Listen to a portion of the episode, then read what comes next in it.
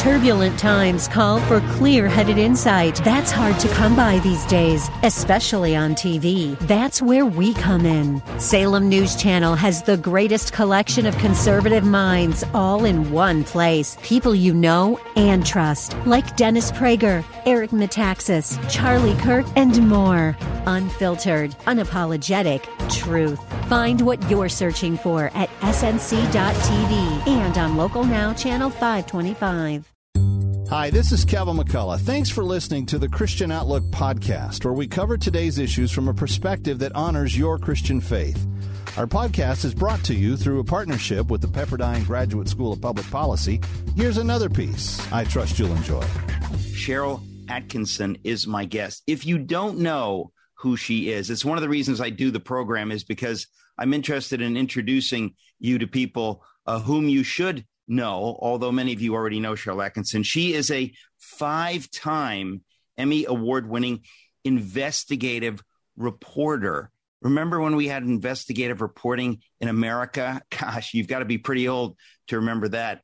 I joke bitterly. She has a book out called Slanted. It's my joy to have her as my guest. Sharyl, welcome to the program. Thanks for having me. Um, I guess I want people to know your story a little bit because this has happened over and over. It happened to Lara Logan. It happened to a number of people that I can think of who seem to me to be uh, in mainstream media as journalists. And then something happened. They seem to wake up uh, to the to, to the to the level of bias or whatever. Can you can you tell us um, your story of of how that happened to you? Because you don't win five, you know, Emmy awards. Uh, for for being a political hack or for just spewing out what people tell you you're an investigative journalist and you were awarded for that uh, from the industry. So what what happened? Well i think that's what put me on the outs. The industry changed and i didn't change with it. So over the years after working in local news and cnn back when it was a news organization and then more than 20 years at cbs i saw this transformation whereby special interests and political interests became very effective at, I would say, taking over a large segment of media and the news industry to control what we do and don't report. And as that trickled into CBS, I think I was maybe on the leading edge of seeing it as an investigative reporter because the beat reporters weren't really doing as much reporting every day that was someone wanted to manipulate. That's changed a little bit now, but I'm talking about 15 years ago. But the stories that I did drew attention from very powerful interests who sought to use these new tactics at the time social media, PR firms, bullying, Twitter to try to stop the stories, controversialize them and the reporter, personally attacking the reporters, and so on. And they were very effective in getting CBS certain managers to stop stories and to, in my view, it got to the point put out dishonest and untrue information, if you didn't skew the stories or slant them the way they demanded on the front end, which I refused to do, then they either wouldn't air them, you know, they wanted them changed, or they just wouldn't air them at all. So I decided mid contract um, that there was really not a place for me anymore because I had really spent time after having this happen for a couple of years looking for other stories. There's there's an endless number of stories you can report. So when they would sort of censor one area, I would go into another. But it got to the point where virtually nothing original would be published on CBS News that I did. And I was sitting around during the day with great, some of the best stories of my career that I couldn't get published. So I left mid contract. This is astonishing stuff, but it's become increasingly less astonishing as everyone watches it happen. Um, w- was there an inciting incident? Was there a moment, uh, a particular story uh, that they wanted you to change, or that that they decided to bury that uh, uh, upset you particularly, or did it just pile up? Well, it happened early on with less frequency, so the frequency got to be remarkable and prompted me leaving. But one of the first areas I noticed it in was in the early 2000s after being assigned to cover vaccines and autism, as many people were at the time, because we have this explosion, unexplained explosion of autism that the government had in private documents linked directly to, along with their medical experts, linked directly to vaccines in some cases. A very important topic is of how many people take vaccines, even if a relatively small number of people or small proportion of people are impacted negatively, it's still an important story. We were all covering it, and that story was successfully, I'll just cut to the chase on that, was successfully changed by the pharmaceutical industry in partnership with political interests and corporate interests. You can't report that now. It's been so successfully controversialized, and the problem's only gotten worse.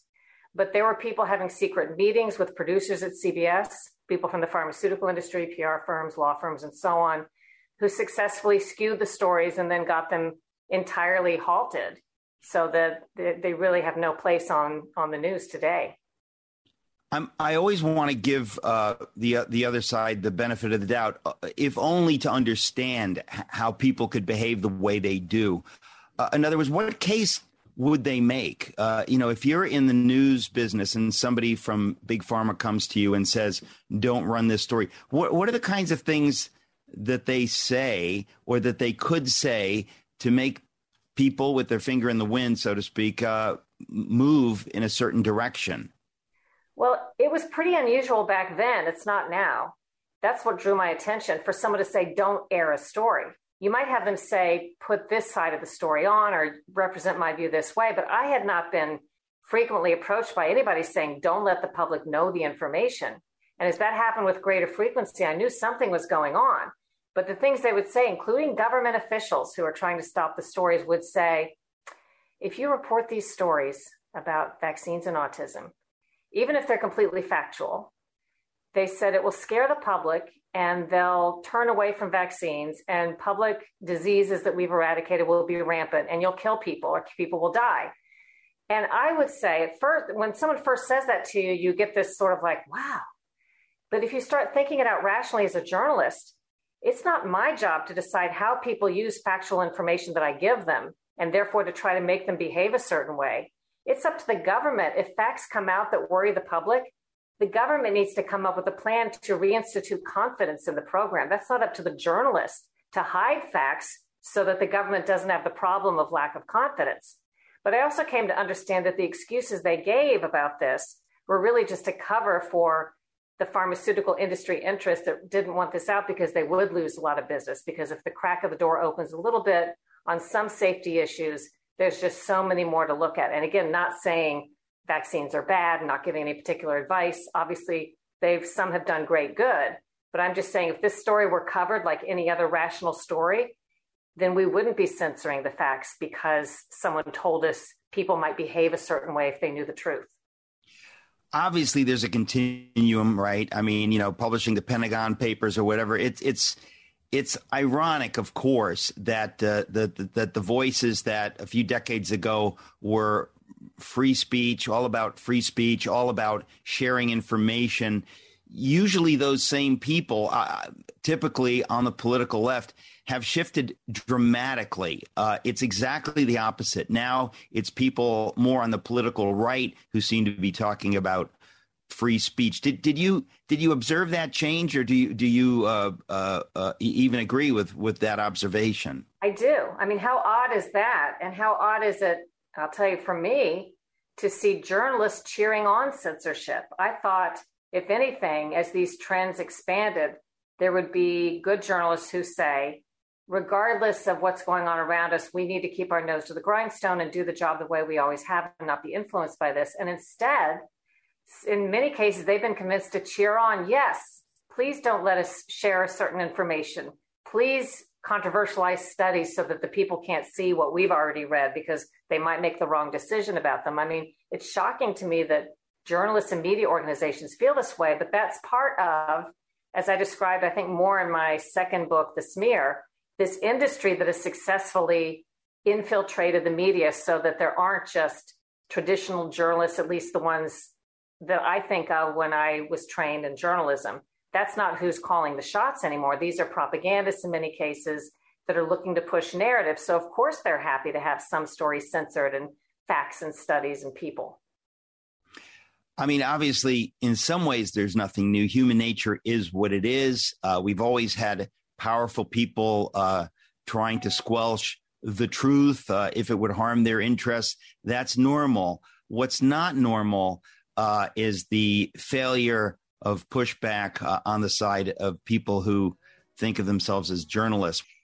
we we just have to try to figure out what it is that happened. I mean, I have a lot of ideas about how things converged, but let me just throw this at you and you can react. I feel there was a time in America, maybe in the world, when people took pride in the roles that they played. A nurse dressed like a nurse, and when she was off the job, she was a nurse, a teacher, a policeman, a doctor. Something happened. Uh, it has to do with the egalitarianism in America since the 60s. But the roles that people played and the pride that they took in these identities, uh, in somehow performing their duties as citizens in these roles, that seems to have gone away somehow. And it strikes me that that's part of of of of how we explain um, the erosion uh, of values in journalism, at least. Well, I think that's an interesting point that you make. But I would also argue there is a very well organized effort to, as I use the word, infiltrate journalism to make it be something that could be used as tools of propagandists more so than it had been in the past. They figured out the formula, and there are foundations that put a great deal of money into this, that have nonprofits, some of which I've traced in my books, that have different names, but they're really all run by the same small group of multi billionaire advocates and activists for certain uh, outcomes and things. And so, in a hidden way, they're always pulling the strings, but they figured out how to get their nose under the tent of news organizations in a way I think the news organizations turned a blind eye to when it was happening. And I remember pretty early in the 2000s when I discussed what was happening with pharmaceutical industry interference. I had discussions with CBS's lawyers who approved my scripts. And I raised this and said, you know, there, there are well funded multi billion dollar PR firms and crisis management firms and global law firms interfering on behalf of these companies who then go brag that they got a story killed on CBS so that they can do it for other clients. And I said, all we are doing is playing defense because all we're doing is trying to cover the news.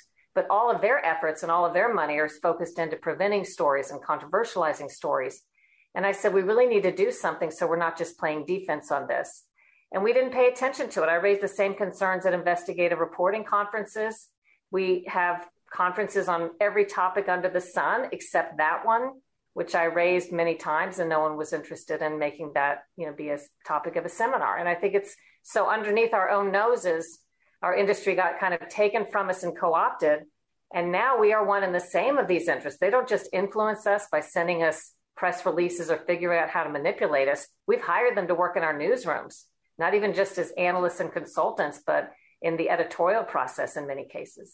Now, are you uh, able or willing to to share some of the names of of these uh, the folks behind this kind of thing? I would guess George Soros. Uh, everybody seems to know that he's behind this.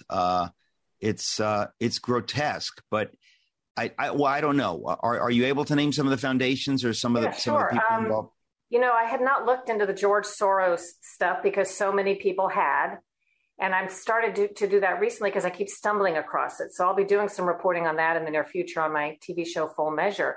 But in um, the smear, I drew out the chart because people had done it for the conservative side. There are conservative groups that try to do this, but every every smear artist I talked to for the book, and a lot of them spoke to me on both sides of the political spectrum and those in the middle.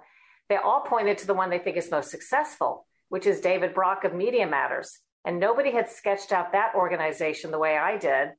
Um, it took a lot of work, you know, looking at tax records and nonprofits and political action committees and all kinds of things. And that one name is affiliated with probably, I think I found over 20 organizations, including at the time the Citizens for Responsibility and Ethics in Washington and Blue Nation and Media Matters for America and groups that sound like they're fact checking groups, but all they are are the same tools of the same propagandists that are trying to put across certain narratives in ways I think when people see that chart, which I diagrammed out in the smear, I think some people are stunned. So what they do is they used to do those different groups would all put out the same press release about some outrage or story, or today it would be Joe Rogan, and send it to news organizations. And news organizations who aren't savvy enough or who are sympathetic to the cause say, look at all the different chatter that's going on about this topic. It must be a big news story. Really, it's all come from the same small handful of people. you know, fanning out on different names and spreading the word. And before you know it, they've manipulated the news cycle.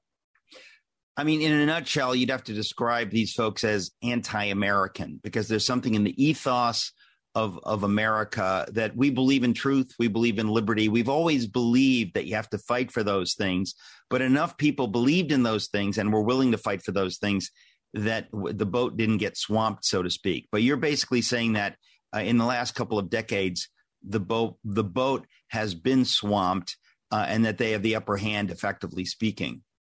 And I would say the anti-American part of it. I wouldn't even call the groups that are doing the propaganda the anti-American propagandists. They're doing what America allows them to do. They actually have a right in this country to say to journalists, this story should be on, this story shouldn't be on. I think it's what we as journalists do when we are given a special place in society to present information, when we're the ones censoring information or telling the public there's things they shouldn't see or hear because they might draw the wrong conclusion. That comes a lot closer to the definition of anti American to me than what these groups are doing. I may not like what the groups are doing, but they're allowed to do it. It's perfectly legal and not unconstitutional, I don't think, under our system. Yeah, no, and I wouldn't say it's unconstitutional, certainly not. But when I say un-American or anti-American, it's against the ethos uh, in, in America. In other words, in in the in our movies, it's the bad guys who do that, whether they do it legally, technically, or or don't.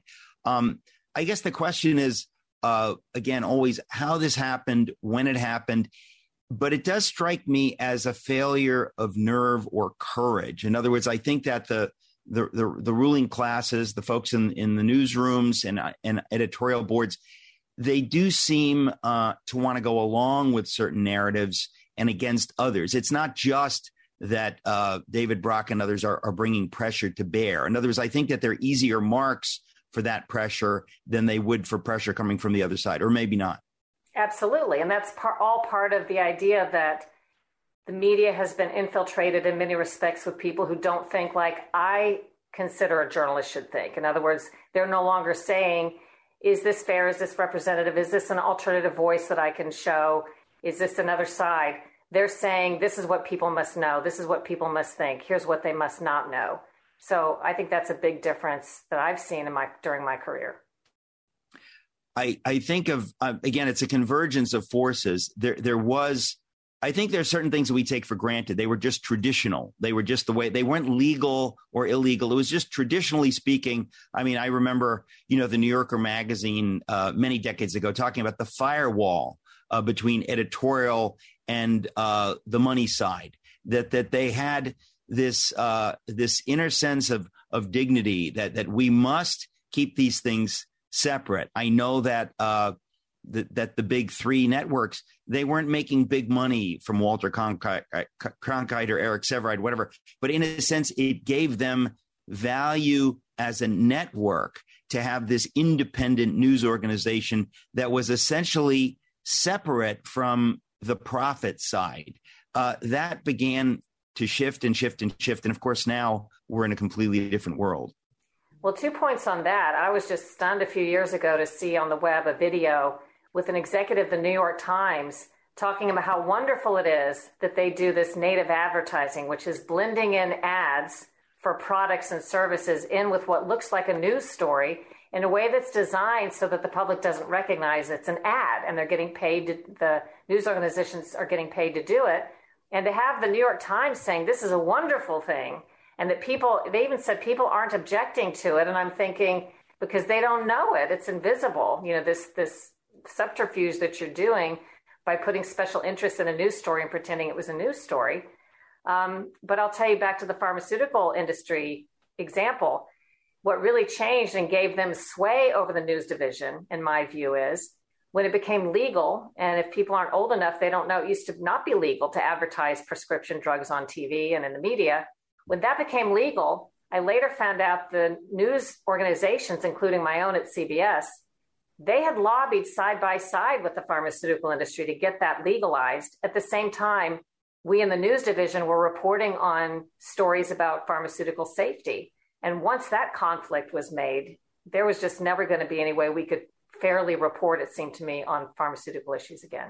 Before we get too far uh, on all these important uh, topics, where can people find you today? Tell us about your show, Full Measure, and where that airs. Full Measure, um, the website's fullmeasure.news. So after it's on TV, the segments are posted at fullmeasure.news. You can see anything there anytime. Great old fashioned reporting. See what you've missed the past seven years that the media's not been talking about around the world. Just fascinating, regular news stories that aren't telling you what to think. But I think the easiest way to find if people are interested, if you go to SharylAttkisson.com, I try to cross post my podcasts and most of what I do there, my writing and there is a full measure tab there that has all the ways you can watch all the TV stations we air, 43 million households we feed to every Sunday around the country. It's all under the full measure tab. Uh, one uh, p- part of my uh, my various theses on on on this larger subject uh, is that there are these brands that are dying. Uh, the New York Times is is effectively dead. Uh, it's a it became a brand. they began to understand that they could sell that. CNN and other uh, institutions, they're they're kind of operating on fumes. It's my at least this is my observation that they built up over decades uh, brand trust so that that people like you and me still say, "Oh, New York Times best-selling author." You know that there's a there's a there's a good housekeeping seal of approval, but it has eroded so dramatically over time that I feel that essentially they are only operating on fumes. I don't know what they're going to do going forward. I don't know whether CNN uh, is is just going to fall apart completely, or if they're going to be able to hang on. Um, what, what do you have to say about that idea that these brands, and I could go way beyond journalism. I mean, Yale and Harvard, many of these things that they have a they, we have a consciousness of them as brands uh, in American culture, but they are themselves nothing like what they were in their heyday. You're right. I think they're dead as news brands, but what they become is sort of, and, and, let me just say, there are great reporters still working at these organizations, and I know some of them. They're just having a harder time getting great reporting out there. But in general, these organizations are, I, I look at them as sort of entertainment organizations. They're not news by any definition we had of news 10 or 15 years ago, the way they report and the standards they have.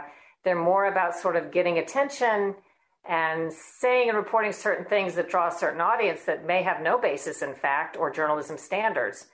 I think CNN, what they could do at my old alma mater, what I would do with it, because I think people are thirsty for this, I would dial it back and tell everybody we're just going to go straight back to what we used to be, which is pretty much just the facts. And if they want to do a political show at night or a um, crossfire type show where they kind of debate both sides of something, fine but people, even those who listen to, I think, left or right during the day, still would like to have a news organization, and there really aren't many I can think of that they can go to on any topic and just get something fair that's kind of not telling you what to think, but just reflecting facts and different views.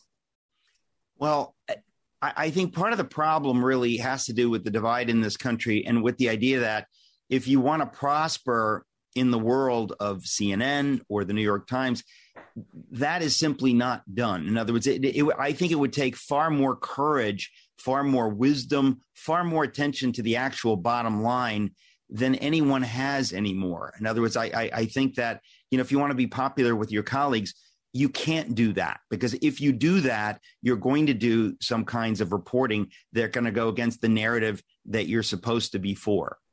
And what happens today, as I've learned, I was called liberal for most of my reporting career.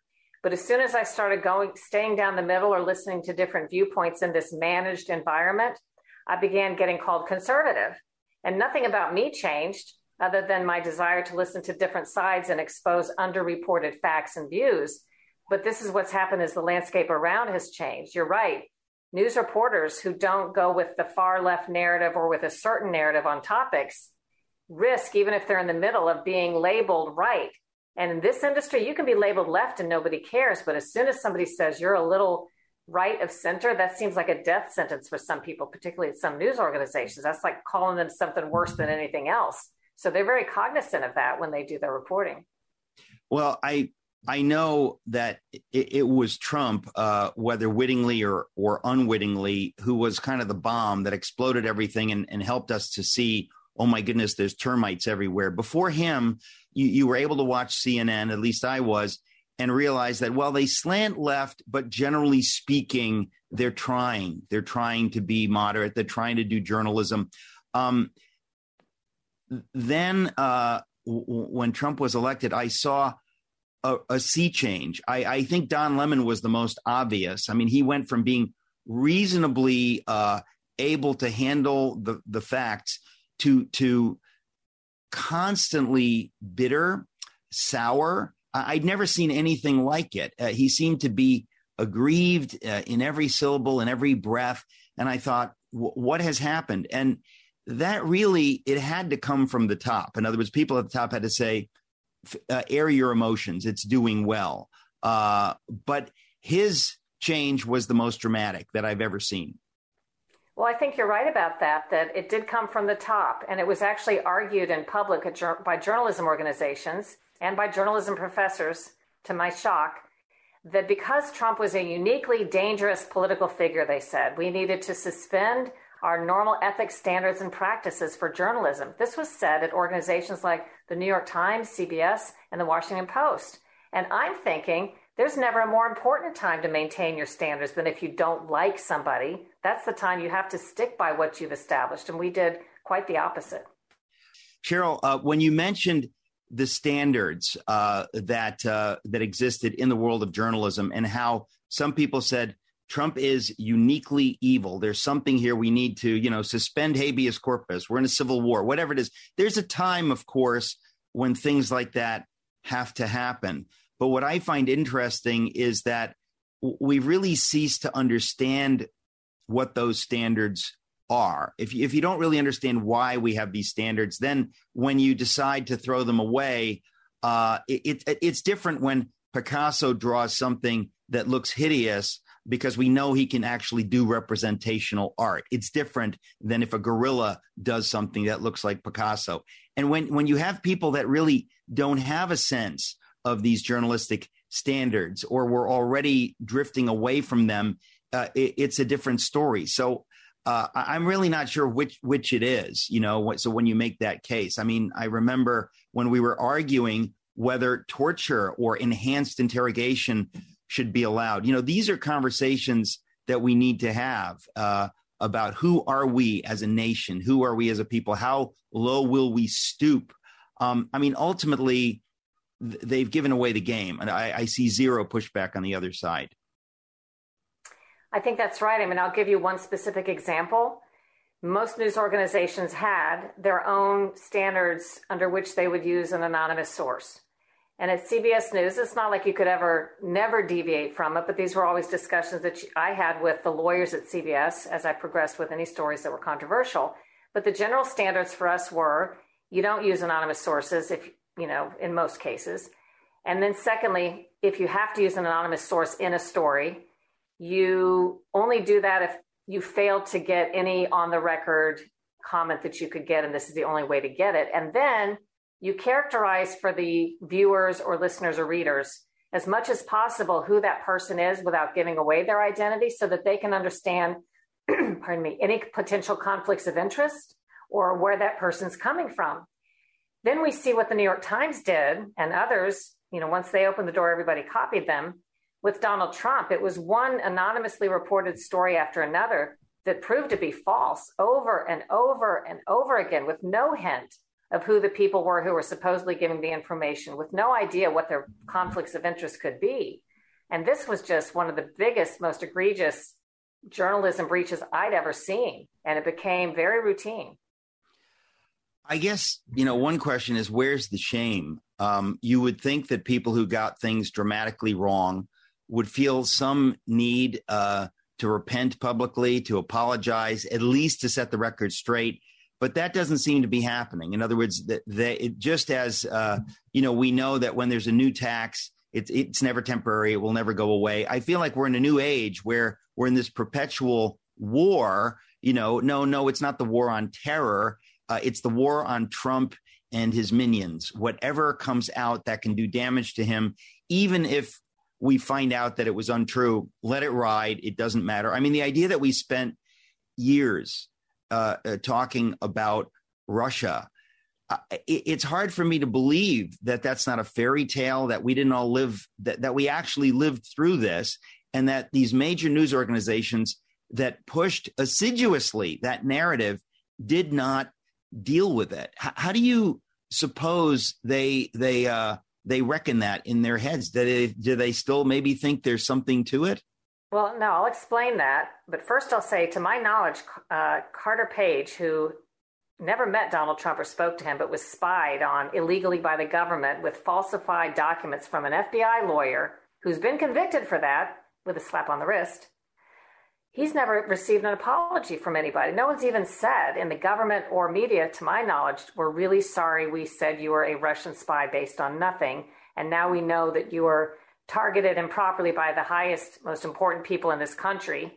And no one's even said boo to him, you know, apologized or anything. But this can be fairly easily explained by something we touched upon earlier. The news industry has been infiltrated, and if you no longer see news organizations as having the purpose of bringing facts to light, but you understand they're often little more than tools of propagandists, then it's mission accomplished if they've reported something false that got people talking about it and thinking about it. That's why those reporters, instead of getting punished for the worst kinds of mistakes that wouldn't be allowed in journalism school or wouldn't used to be allowed in journalism school, they're promoted. They're reporters that had horrible records at Politico that got brought into the New York Times to report on Donald Trump. So the worst kind of reporting is rewarded because it's not really the reporting they're looking for. They're looking for narratives and propaganda, and the reporters who are willing to do that. So if there's a mistake, it's really not a problem for them as long as the bad information circulated and did its job. When I see people like Joe Rogan uh, and uh, m- many, many others uh, who would never be characterized as uh, particularly conservative or overtly Christian, n- nonetheless, uh, being outraged uh, at the things that we're talking about. I feel hope. Uh, I, I, see Russell Brand has a podcast where he has, I think, five million people listening uh, to him. And he is no doctrinaire conservative. On the contrary, precisely the opposite. But it seems to me that that people with eyes to see are seeing and talking and saying things uh, and and in a way that does give me hope that there are lots of voices out there yours among them uh, who are speaking up. Well i think those who are controlling the information landscape did themselves a disservice and i'm glad they did in a way by overplaying their hand. They leapt ahead during the Donald Trump era in ways we've talked about by making their biases so obvious that what used to be sort of suspected and talked about by members of the public was was no longer any question that this was happening. And same with the censorship. Instead of sort of, there's always been attempts to keep us from seeing certain information. And ever since the internet was invented, people trying to figure out how to keep us, make us see certain things and not see others. But by overtly censoring and cheering on, you know, obviously true information in some instances, and then pushing false information, you know, the government and media and others, I think they've overplayed their hand in a way that's made a lot of people recognize exactly what's going on. Well, Sharyl, I'm sorry we're out of time. Just a joy to have you on the program. Thrilled you're doing what you're doing. Uh, I hope people uh, who don't know you will will look you up, check out full measure. But thank you uh, for being my guest. God bless you. Thank you so much for having me. Thanks for listening to Christian Outlook. Our program is coming to you today in partnership with the Pepperdine Graduate School of Public Policy. It's America's most unique graduate leadership programs offered on Pepperdine's breathtaking campus in Malibu, California. Learn more at publicpolicy.pepperdine.edu.